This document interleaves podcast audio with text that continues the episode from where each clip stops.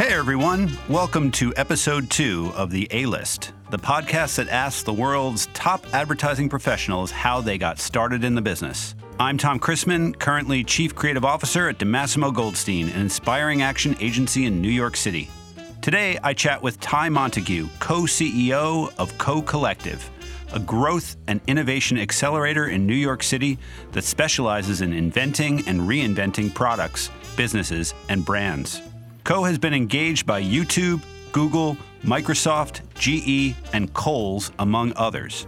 Ty has also worked at many ad agencies in New York, including Chiat Day, Wieden New York, and BBH.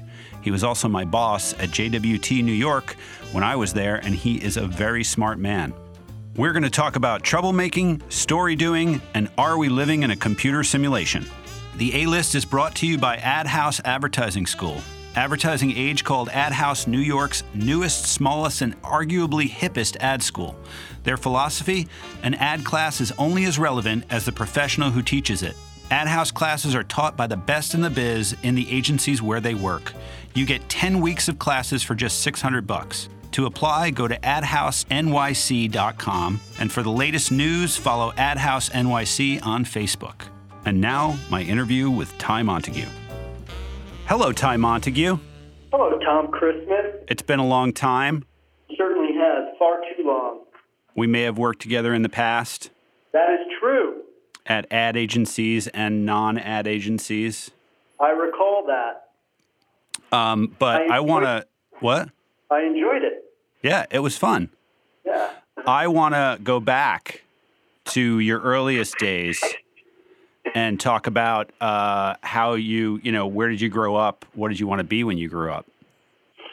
Sure, yeah. Um, my my route into uh, the industry, as it's sometimes referred to, is circuitous and uh, somewhat somewhat surprising. Um, I uh, grew up in Albuquerque, New Mexico.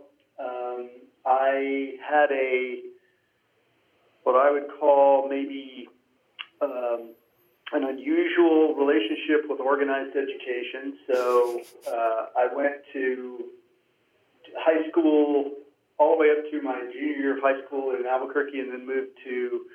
Uh, my dad got a job uh, teaching on the East Coast. He was a college professor, so he got a job in, in New Jersey, and I wound up finishing high school, or almost finishing high school in New Jersey, but uh, decided to drop out in the 12th grade because I was bored and and uh, and moved back to New Mexico. And I was working in New Mexico as a raft guide and a uh, mechanic. Worked on Italian cars. Had no idea what I wanted to do. Uh, did that for a couple of years in New Mexico, and then decided on a whim to move to New York. And uh, worked in, was working in New York as a as a bartender and a, and a waiter. And one night, someone leaned over the bar to me uh, and said, after having you know just talking about life, the universe, and everything, said, "You're you you you should try advertising. You'd be good at advertising." And I didn't even know advertising was a thing, but they happened to know someone um, actually at McCann Erickson, the head of uh, personnel at McCann Erickson. So Wow. this person made the introduction to the head of personnel at McCann Erickson. The head of personnel asked me for my resume. I didn't have one, so this person made me a resume on a legal pad Wow. And sent me down the hallway to talk to someone in a, in a department that I'm sure doesn't even exist anymore called print forwarding. So I was stuffing magazine insertion orders in envelopes in McCann Erickson. And There are people. There are people listening right now who don't know what uh, what magazine is, what envelopes are. Right, exactly. Yeah, there's see, there's this thing called paper, or at least there was. Yeah, no, I know. I'm sure that's all gone now. But um, yeah, so I'm doing this this menial job, sort of in the in the in the bowels of McCann Erickson, and I got off the elevator on the wrong floor one day, and, and there were all these people sitting in offices, lying, you know, kind of a wall, you know, lounging on couches, throwing pencils, sticking pencils in the ceiling tiles of their office. And I asked somebody who was walking by, like, what do these people do? This looks like a good job to have. And Yeah. uh, this person said to me in like hushed tones, "Oh, this is the creative department. You're not allowed to talk to them." and I had I had no idea that, that was even a job, like making ads. But um, I ran into somebody in my department who was seeing a, uh, going to school, taking a class from a person who taught out of their house, uh, one-on-one tutoring in copywriting, and I signed up and took the course and spent a year humping my junior portfolio around uh, New York, and finally got my first job at Grey Advertising back in the day. Wow. Yeah. So you what? Uh, who who was the person that that helped you that gave you that information about advertising? Do you was that person in advertising? You mean the person who uh, At the bar. Oh, at the bar. That person just knew the head of person, the, the head of personnel McCann Erickson, not in the business, but kind of knew for some reason knew the person who ran uh, HR. So That's crazy. Uh, no, it, it was crazy. It is the least likely story ever. Um, I, I would say, yeah, don't try it. Don't try to make it happen that way. Would be my first advice. Yeah, I don't know how you would try to make it happen that way anymore. Is there? Is, you started. I mean, basically, it was the mail room, right? It's like the print forwarding, just like the media mail room. What, Exactly. what's the modern day equivalent of that? Like, what it, it- can you still do that? Can you still like get a job as like a? Well, I don't know. You know, that's a good question. I, I think, um, you know, we used to, I worked at Chiat Day for a, a, a while back in the day, and Yeah. uh, and we used to hire um, assistants into the creative department at Chiat Day who were, you know, aspiring uh, copywriters and art directors. All of them had a book that they were working on, and we would we would hire them because we thought they had a decent book, but we would not hire them to do creative. We would hire them to answer phones and and schedule flights and stuff, and then. Um, you know, they could continue to work on their book and ask advice, and and uh, it was sort of a stepping stone to put, you know a, a junior position as a as a copywriter or art director in the creative department. So, you know, I don't know whether anybody else still does it that way. I think it's harder to get in that way these days. Yeah. Um, you know, it seems like that was one of the that was one of the things that was great about the business, and I honestly don't know what it's like trying to get in today. But back back in the day, like it was a very uh, results based business. No one gave a shit where you went to school Right. uh, for a creative job. They only cared if you could do good ads or not, and if you could do a good ad, like they would hire you. Um, but but I think um, you know pedigree may may count. I, I think today more than more than it did. I think going through a good training program has got to help. Just in terms of well, first of all, it will help expand your network. You know, you'll meet Yeah. other you know people, and that's the key is is knowing people who have the sort of keys to the kingdom and can get your your work shown around inside a department. And how do you how do you think so that that kind of like knowing people and meeting people is more important than the sort of almost the skills even, right? I mean it's it's just it's like Woody Allen said like 80% is is just showing up, right? Yeah, I mean, I think it's both. Um, but you you got to be able to show good work once you get in the door. Like no one's going to hire you if you don't have good ideas.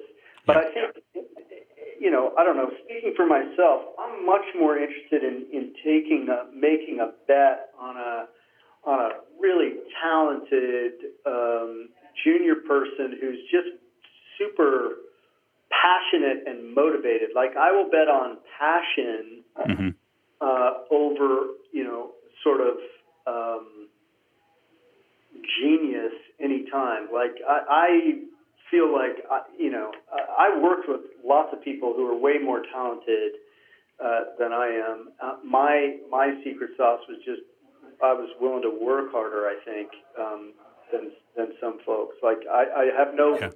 particular gift other than maybe pain threshold. You know. yeah.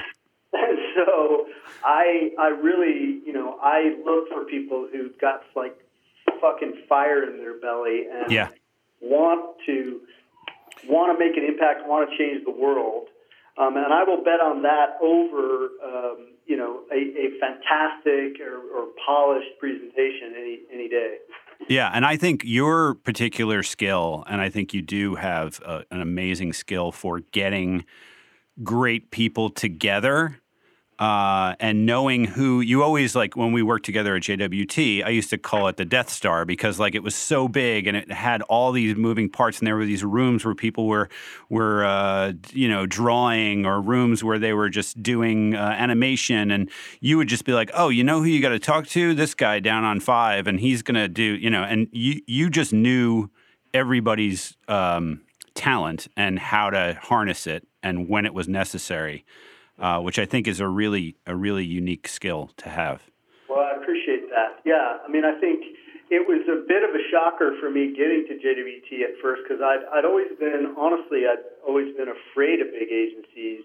Mm-hmm. I spent my whole career at smaller, uh, smaller agencies, um, you know, just because I was always afraid that, uh, you know, of getting sort of lost inside a big machine.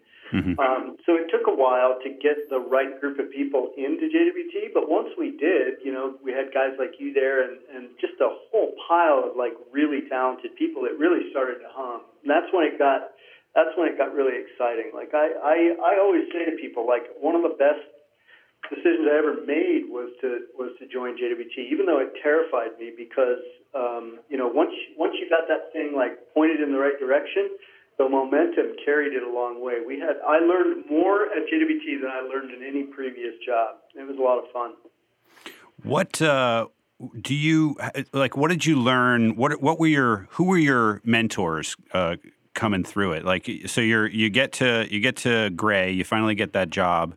Yeah. What was there somebody that you hooked onto, and you were? How did you pick the person to sort of bother and and?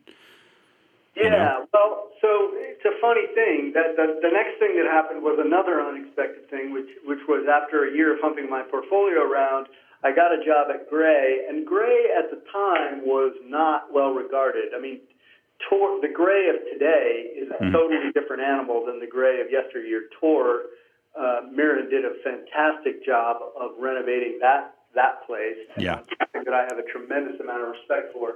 But before Tor, pre-Tor, Grey was uh, you know, not uh, a great place. And so I took the job knowing that, and I decided it'd be better to be have a job and be working on my portfolio than not having a job and working on my portfolio, which I would recommend to any Right. Like, don't be picky about where you work first. Just get a job. I tell people that too. I, I my first job was at Ogilvy Direct, and I remember, you know, my friends were all working at Goldsmith Jeffrey and yeah. Deutsch and all the yeah. cool places, and I was like, I don't want to work in direct. Um, but it was the only job I, I got, and it was the only offer I got, so I took it. Um, and yeah, it was two years of learning to write, basically, um, five page letters to American Express. But I do tell people, like, take any job because as long as you're in the business, it's such a small business that you get to know everybody. Um, and I think that's great advice. No, that's absolutely right. And, you know, by the way, you, you the, the second you take your first paying gig, you, you make the transition from being an amateur to being a professional. And, and uh, that matters. You know, being paid to do the thing that you're trying to do is is a big step, and um, looking down your nose at the kind, you know, at the place that decides to hire you is the wrong attitude to take. You should jump in there, do everything you can to make that job work, but also be meeting people, you know, in the in the business networking, continuing to work on your portfolio, like all of that is is super important. Uh, you know, and and make as much stuff as you can, no matter where you are. Like that's the other thing is is focus on the making of of things. Like what? What? what how, how do you focus on the making of things? Well, these days you can you you know I mean it's uh, that that well that's that's a deep that's a deep topic, but um, you know I would say uh, you know there I guess I learned. Um, I, I learned sort of this over time. I probably learned this late. Was that you know the the making of a really good thing takes a, a, just an incredibly wide variety of of skills. Like having a good idea is just the beginning. Yeah. Right. Finding the then picking the right team of people to actually then help you make that idea real, whether it's a film idea or a digital idea, is another part of it. Learning how to work with those people, learning how to speak their language, learning how to get the best out of them. And and you have to do that even when you're not, not this. I'm not talking about being a creative director. I'm just talking about being a creative person. Yeah. Any creative enterprise is a collaborative enterprise, and so when you're a junior copywriter, your first thing is to collaborate with a, an art director or a designer. Um, and then if you get an idea sold by a client, you got to then figure out how to make that thing, put that thing into the world. And that requires collaborating with a wide group of specialist experts. Um, and you need to learn their language, understand how the business works, how people get paid. There's just a whole universe of information that you need to know in order to put a good idea or a great idea into the world. And so that may take some time, right? Your first, yeah. the first you make may not be good, and you shouldn't be precious about that. You should, you know, just make shit, practice, make yeah. practice making, and you will get better at it. Um, and don't be too hard on yourself in, in the early, in the early going. I mean, maybe you'll maybe you'll get lucky and hit a home run, but just make stuff. Exercise those muscles. They will yeah. get stronger. You will get better. Getting it. What's the phrase? Get it done is better than something. I don't remember. Then, but getting getting something done is better than than uh, than just having a great idea that you can't get done. Fuck yes. Yes. A good idea done is better than a, a great idea. Another way to put it is any asshole can have a good idea. Like yeah. actually making that idea real and putting it into the world is where all of the real skill and craft lies. And it takes time to right. learn all the stuff that it takes to really do that. And it takes those skills that you don't think of as being quote unquote creative skills, like working with others and respecting people's time and being a being a fun person who people like to hang out with and so many people when you say any asshole can come up with an idea so many i watched so many assholes over the years you know who who were so much smarter than me and so much better than me burn out because nobody wanted to play with them anymore that's exactly right that's exactly right like being being good to be around is is a huge advantage in the business um, yeah, I was going to say something, and now I can't remember what it was. That's because I'm a terrible interviewer. Not so, sir. Not so. You've said that uh, the best creatives are troublemakers. Um, so, you know, sort of interesting to go off of, you know, don't be an asshole. But what does it mean to be a troublemaker? Um, and how do you how do you sort of hone that skill? And is it something that because you look for people that are kind of troublemakers, but you know. I, I do, yeah. I mean, I like people who like to break things. I, I, they don't have to be assholes. I think you can be a troublemaker without being an asshole. I mm-hmm. think, you know, having having a desire to like really ask the question why a lot. Why is it like this? Why do we do it this way? Is there a better way to do this? Is there a way to do this that has never been done before? Um, that's the kind of troublemaking that I'm talking about. Like just not accepting things the way the way they are because that's in quotes the way they've always been done. Yep. I look for people who really want to question everything and and are you know not afraid to challenge the system, whether it's the system internally in you know in the creative entity that they're working in or the system uh, that the client operates in or the media, you know, system that that that you know communications happens in. Like I, I think, you know, figuring out ways to hack or break or you know subvert um, systems is a great way. For, you learn a lot doing it. Whether you succeed or fail, you learn sort of where yeah. the where the real barriers are and where the where the fake barriers are, where the you know pe- sometimes people do things a certain way just because that's the way they've always done it. It's habit. Yeah. And sometimes it's done that way because you know that's it works best that way. Like it's actually better to do it that way. And figuring that out on your own, I think, is a good attribute to have as a as a creative person and it, it I, I, think it really came to light for me when we were working on um, we were working on Microsoft together at JWT, and you were like, we got to hire a what was it, a, an editor? We got to hire like a magazine editor to to get all these stories together because we were doing like story. Uh, we were almost doing content before people called it content. Yeah. Um, and that was the moment where the light bulb went off for me. Is like, oh, we're gonna hire a magazine editor. That's cool. yeah. Um, and I forget who we hired. I know that he came in and it was it changed everything, you know. So that that was uh, that was that moment where I was like, oh, we're not just doing banner ads. These are going to be like little articles. Kyle, we hired Kyle. I can't remember. Yes, Kyle Monson from PC Magazine, I think. Uh, exactly. Yeah, he's doing his own thing now. I think. yeah. Um, yeah, very smart guy. And yeah, that you know, I was obsessed around that time with getting the energy from journalism into the creative department of, Mhm. of JWT, just because you know, as and now this is, I, you know, this is commonplace now. I think. Yeah, it's Like, what we're doing right here, right? Right, exactly. But, but like, you know, my observation was ad agencies will get all, you know, whipped up, and a client will call at the end of the day and go, "We need an ad to appear in the in the newspaper tomorrow," and people will come up with an idea and work all night and and and get it to the paper, and it'll run, and everybody high fives, and and what we forgot was that in the same time it took us to come up with one ad that ran in the paper, the people who made the paper made an entire newspaper overnight. yeah, So it works at, they work at a completely next level pace and energy. Yeah. Um, and I wanted to infuse some of that into into the creative department. That's Yeah.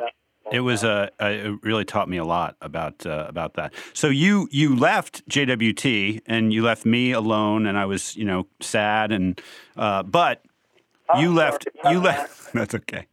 Um, you you left. You, you you famously said I'm leaving advertising, and you went and did this co-collective, and I think a lot of people were like, "What's that?"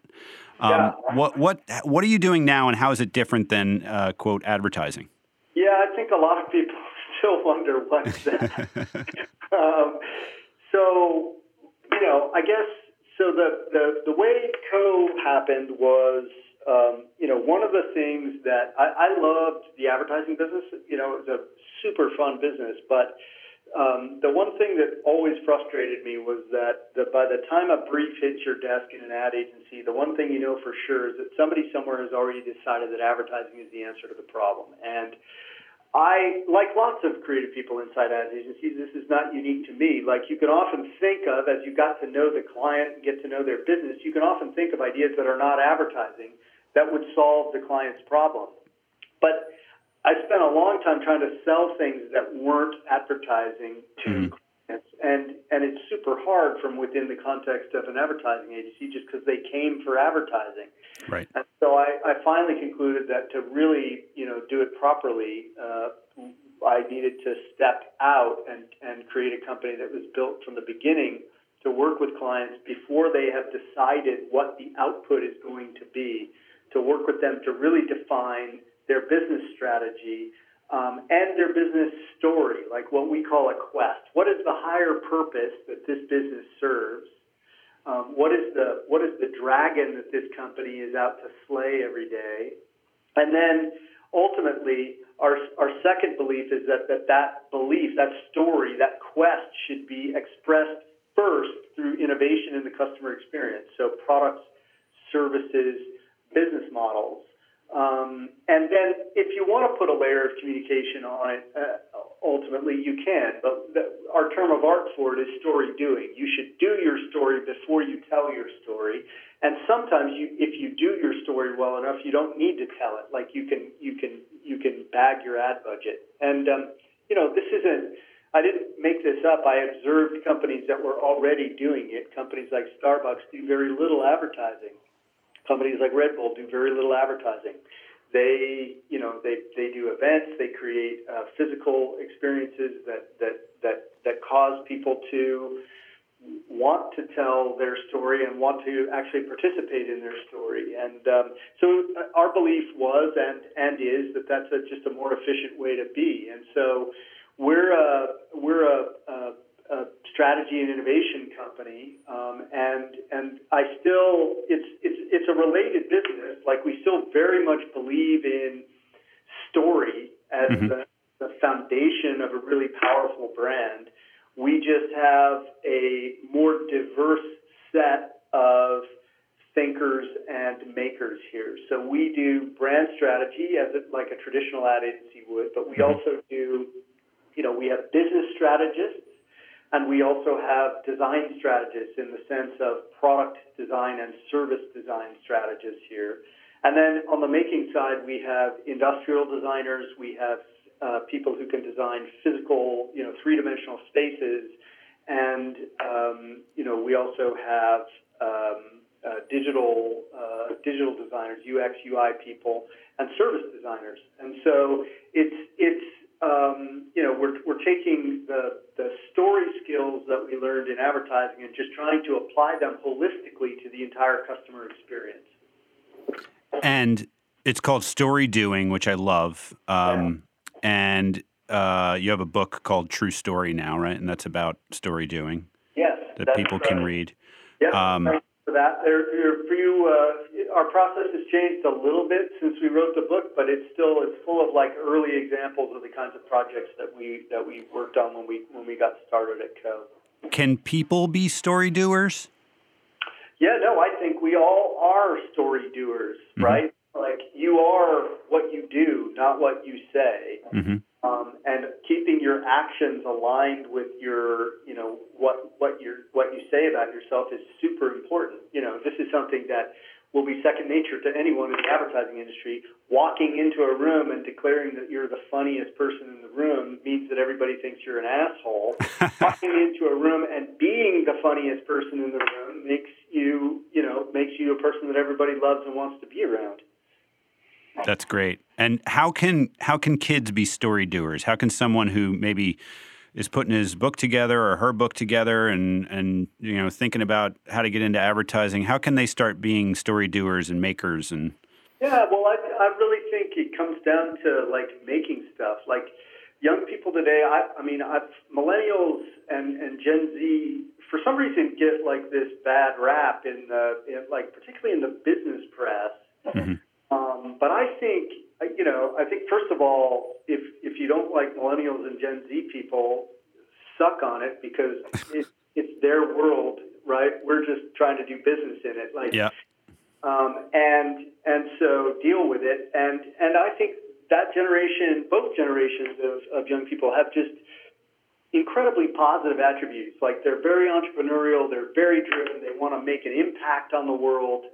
Um, they want to feel the impact of the work that they do uh, mm-hmm. out in, in, in culture and in the world. And, and I think those are all great attributes. And I would just say make stuff, mm-hmm. make impact in the world, like figure out what the impact is that you want to make in the world and make it. And the good news is, like, you know, one of the one of the things was like as a as a creative business, the ad business used to be you like you, you had movies, you had the ad business, and you know, I guess you could. There were companies like IDEO, but they there weren't very many companies like IDEO. Now, like there's just this incredible diaspora of places to get creative outlet. You know, client companies have internal innovation groups. They have internal agencies that are growing in many cases. So those are places to go and have an impact.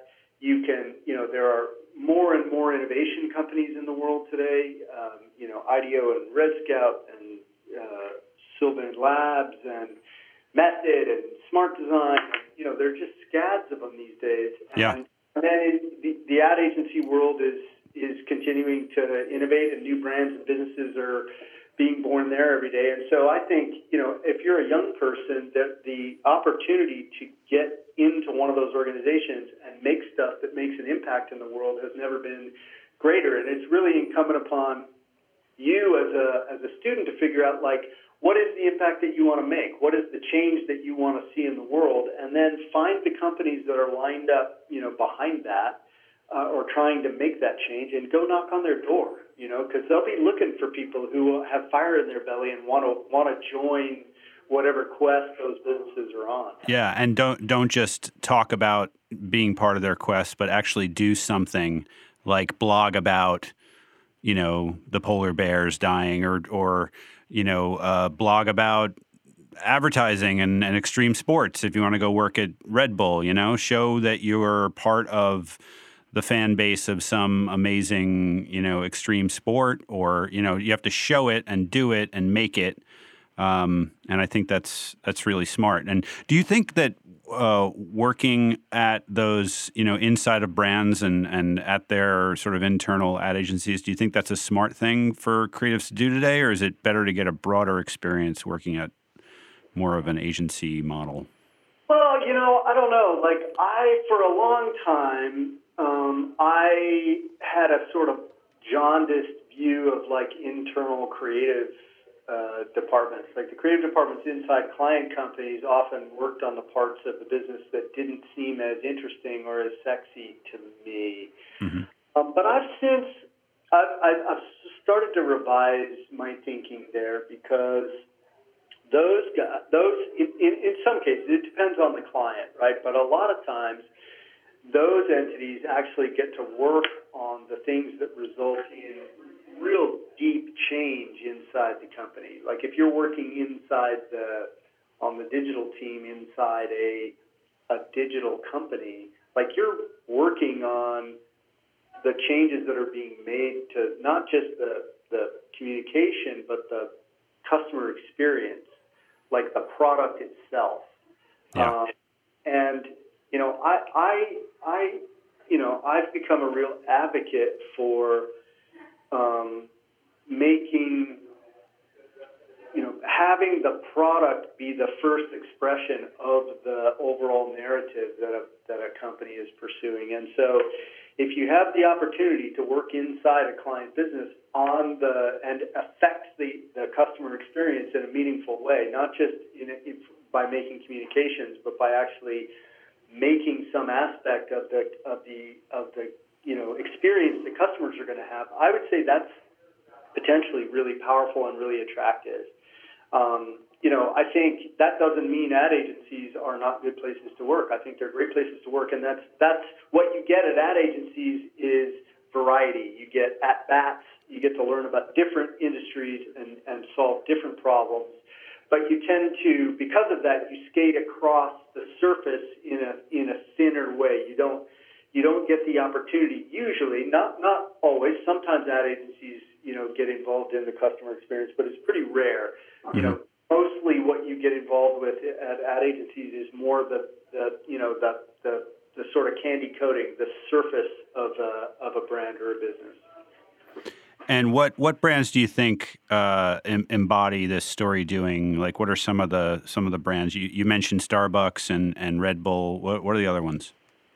Uh, there's there's lots of them today. Um, Tesla is a company that that uh, is a story doer. They don't do very much advertising. They really tend to communicate. Uh, uh, they, they they they are making their quest real through product innovation. You know, um, you know, I, I gave a. Uh, I'll answer that question specifically, but let me just sort of sure. rasp on Tesla for a second, just because I gave a presentation about them earlier today. Like most people would look at this is a true another aspect of story doers is that a lot of people would look at Tesla and think, well, that's a car company, but Tesla doesn't think of themselves as a car company. Like when you have a really good, big, powerful quest, um, the quest actually is the answer to what business are you in, and so Tesla's quest has more to do with uh, Elon Musk blogged about this on the first uh, blog post that he ever put on the Tesla website, which he called his secret, top secret five-year plan for world domination.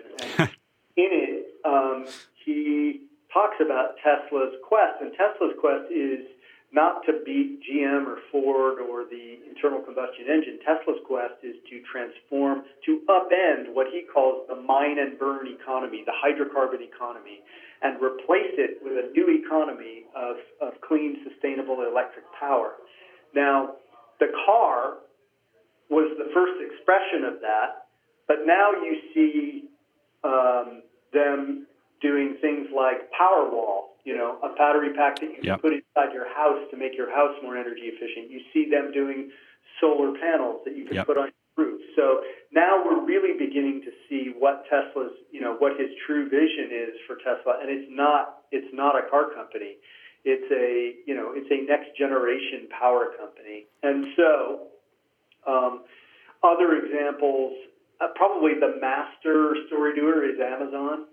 Um, Bezos has a famous uh, quote, one that we use here all the time. Advertising is just a tax you pay for lack of innovation.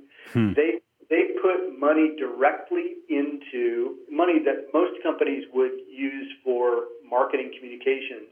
They put that money directly into innovation, and they harvest value from that innovation in the short term by testing and learning in public. So Prime Air is an example of a thing that like that's that you know drone delivery of packages might be a real business in 10 years or so. It's going to be a while though because there are yeah. a lot of barriers for before there are going to be fleets of drones flying air delivering packages to our front lawn. But they announced it publicly two years ago on the run up to Black Friday, knowing that they would get a bunch of free media during the, the critical holiday shopping uh, period. And so they're using innovation as a way to step on the necks in the short term, step on the necks of their bricks and mortar competitors who are mm-hmm. all paying top dollar for you know paid media uh, during the holiday run up, and long term they're betting that, that drone delivery packages is going to get uh, turned into a real business for them. So that's classic story doing. Structurally reducing the amount of money that you spend on paid media, putting that money into innovation, extracting value from it in the short term by, by testing and learning in public, and then building businesses uh, out of it long term, you know, over time. That's cool. I want to be like Amazon. Yeah, me too. Um, so I'm, I'm, we're coming up on uh, on 45 minutes or something, but um, a couple more questions, um, if you have time. Yeah. Okay. Uh, so uh, your book, True Story, everyone's going to read that. What other books would you recommend? I remember you telling me about the Cluetrain Manifesto years ago, um, yeah. and I read that, and it sort of blew my mind. Um, so that's one. But what what are some other things that that uh, the kids should read um, and get all get all smart and stuff? Oh, that's interesting. Uh, that's or maybe it's more like blogs and things. Well, so there are, there are sort of blogs I read for pleasure. My favorite blog right now is a blog called Wait But Why. Uh, and it just goes into why the world is the way the world is. And I wouldn't, I, I would be hard pressed to um, discern like a, a, a, an actual theme. But the guy who writes it, I can't remember his name, is brilliant. And it, the, the articles are, the posts are long and intensely well researched and fascinating. Um, you know, he covers uh, things like why is it that we have not yet discovered intelligent life in the universe? There are mm. billions of planets in the universe that will support life. Why are why are we still alone? Um, at least so far. Topics like that. So that's just a fascinating read. Has nothing to do with really with the business um, but it's just it's great brain candy. Yeah. Um, I'm, a, a book that I, I don't know how useful it would be to a, a, a junior person looking for a job, but I think um, you know a book I'm reading right now just because I'm really interested in execute the execution of innovation is called Beyond the Idea. It's written by a couple of, of Harvard professors who have worked in the innovation space, and it's really about um, the governance process that you need to put in place to, to make genuine innovation happen inside big enterprises. Like it's really hard. Yeah. There's a, there's a paradox built into innovation in a big organization. Big organizations are designed to kill innovation. They're because because they're designed to, to optimize for efficiency. And so innovation is by nature an inefficient process, so it dies inside big organizations unless you put the right governance uh, structures in place to make sure that innovation can happen. So I've been reading about that. I find it fascinating, but it's kind of nerdy. Um, I think probably the best, the most inspiring person to me in the history of the business, and a guy who kind of operated it, he operated in the business before the internet existed, but he he sort of he was the first great internet genius, even though there wasn't an internet yet, is a guy named Howard Gossage. Yes. Um, I would, if I were a student, I would study the work, the life and work of Howard Gossage. He he is, I still think, probably the the most interesting, most talented, most um, just. I agree with you. Most creative people to have ever worked in the business. I can't He- say enough good things The, about the book is called The Book of Gossage. Uh, Yeah. I have one on my desk. Um, I've been trying to, uh, and and I know Mark DiMassimo uh, loves him too, and I've been trying to sort of, and we need to do this maybe, is just make a Gossage society Yeah. um, in New York City and just like all get together and, you know, suck on some pink air. If you know Gossage, you know what that joke is about. Um, exactly. and Exactly. uh, and and talk about Gossage. Yeah. I mean, if we have a clubhouse, it needs to have a live kangaroo in it for sure. It definitely needs a live kangaroo, and we all need to wear uh, Beethoven sweatshirts. Absolutely. Absolutely. So I think that's a great idea. Well, what we would, do, I mean, I think what would Howard do is a great question to ask yourself anytime Yes. you face a creative assignment. So even just talking, asking that question at Gossage uh, Society get-togethers about various issues that the world faces today would be a great exercise and super fun. All right, that's on the to-do list now. Beautiful. Um, uh, how can uh, people follow you on the uh, on the social medias? Where should they go to learn more about uh, Co-Collective, uh, Ty Montague, and Story Doing? Yeah, so let's see. I mean, you can go visit our website, which is cocollective.com. Uh, you can follow me at, at T Montague on, on the Twitters. Uh, I can't remember what my Instagram handle is. Uh, maybe that's T Montague as well. He's a, he looks like a pirate, kids. It's a drawing of him. He looks like a pirate, That's but he right. doesn't look like that in real life. He has both eyes in real life. But he cares about like the, and nobody would. Why would you? But that actually was part of the the eye patch pirate thing. Is part of a going away gift that I got from uh, the creative department at Wieden and Kennedy when I left there. They had, you know, when when the Wall Street Journal puts it, does an article about you, you get this little pointillist. Uh, Yes. done. They took this that Wall Street Journal pointillist portrait and just fucked with it in every imaginable way, and the pirate portrait was one of them. So, Hashtag humble brag. hey, you know, like um, it's one of my. It's actually one of my most treasured things. Not the Wall Street Journal thing. That's cool. I mean, I, Yeah. I, I was honored to to have that done, but but that the gift of I have that that set of portraits framed uh, just because it was so awesome. That's amazing. I think we did really great. I think so too. I think Howard Gossage would be happy. I, I agree, and I think you you you are a great host. I really enjoyed it. Oh, good. Uh, oh, one more question. Yeah. Are we living in a uh, in a in a what is it? Um, Simulation. a digital simulation. Are we living in a digital simulation? I think we are. I I think I the New York Times beat me to this, but like they circulated a, an article that was speculating about this and saying that the evidence, the Mhm. recent evidence that we are living in a civil in a simulation is three things. One thing, the unlikely um, glitch at the Oscars, Yes. the unlikely glitch in the Super Bowl, Yes. and the unlikely glitch in the most recent U.S. presidential election. What? All of What happened in the presidential election? What What do you mean? No, no, no. I can't even say it. If you don't know, I'm not going to tell you. I need to read the paper.